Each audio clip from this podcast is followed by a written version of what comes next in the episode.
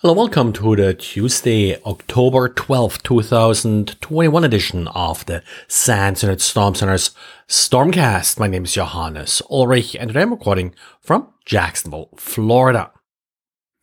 Ever looked at your web server logs and found some odd entries that don't really look like, well, HTTP requests? I did publish today a quick sample of things that I typically run into and explaining why you may run into uh, these entries. This happens more often if your uh, web server is listening on odd port. That's also used by other services. For example, the Android debug protocol. Uh, that's uh, very often still scanned, even though it hasn't really been exploitable in any somewhat recent version in of Android. On the other hand, uh, sometimes you also have, of course, users that are creative and uh, move uh, SSH servers uh, to odd ports that are also used by web servers. Well, uh, the bad guys are on to you. And uh, I do see, for example, some SSH scans uh, hitting web servers, and with that, you sort of got uh, some of the characteristic uh, strengths there in your web server logs. I also included a couple of strings that uh, I have no idea what uh, they're trying uh, to accomplish or what they're associated with. Uh, one uh, reader on Twitter noted that it may be actually the line printer daemon, so a common uh, printing service for Unix systems. A lot of uh, printers are exposing that. Maybe just someone looking for exposed printers to print documents on them. That has often been done as a prank. Of course, there isn't really much else that an attacker could do with that. And Apple today released one of its, well, uh, recently somewhat common emergency updates for iOS and iPad OS.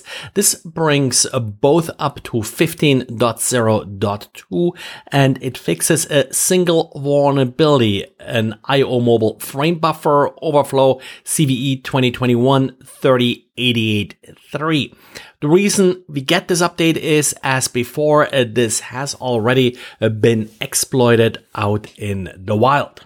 Shortly after the patch was released, security researcher Saar Amar uh, did use the bindiff utility to compare the old new version of iOS as well as other tools in order to essentially reverse engineer what the problem is and create a working proof of concept exploit for this. So this is something that you probably should not delay patching. Uh, get that patch out there. It has so far only been used in targeted attacks, but with all the information that's out there now, uh, expect this to trickle down uh, likely.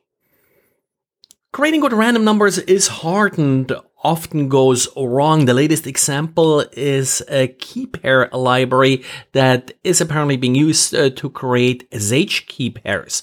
One uh, important use of this library was a Git GUI client, uh, GitKraken, that apparently is also used uh, with GitHub quite a bit. So uh, GitHub now went ahead and uh, revoked any keys that were created with Because of uh, the weak random numbers used in creating these keys, which essentially makes these keys guessable. So if you use GitKraken to generate any SSH keys, uh, please swap them out uh, if GitHub hasn't already taken care of this for you. And talking about uh, keys and encryption, uh, Let's Encrypt apparently is having uh, some issues this evening and unable uh, to issue new certificates. So if you ran into this, uh, that's the reason it's not uh, your problem. Shouldn't really be too much of a problem if you're renewing certificates because the standard clients are renewing certificates with ample time to spare. but if you, of course, just set up a new site, need a Let's Encrypt encrypt certificate. Uh, no luck for you. The old version 1 of the API still seems to be up. Uh, not sure how usable uh, that is for you, but uh, this may be a way uh, to get started uh, until Let's Encrypt fixed this problem. And we do have an update to Google Chrome. It fixes four vulnerabilities. And as usual, just let Google do its auto update thing. That's it for today. So thanks again for listening and talk to you again tomorrow.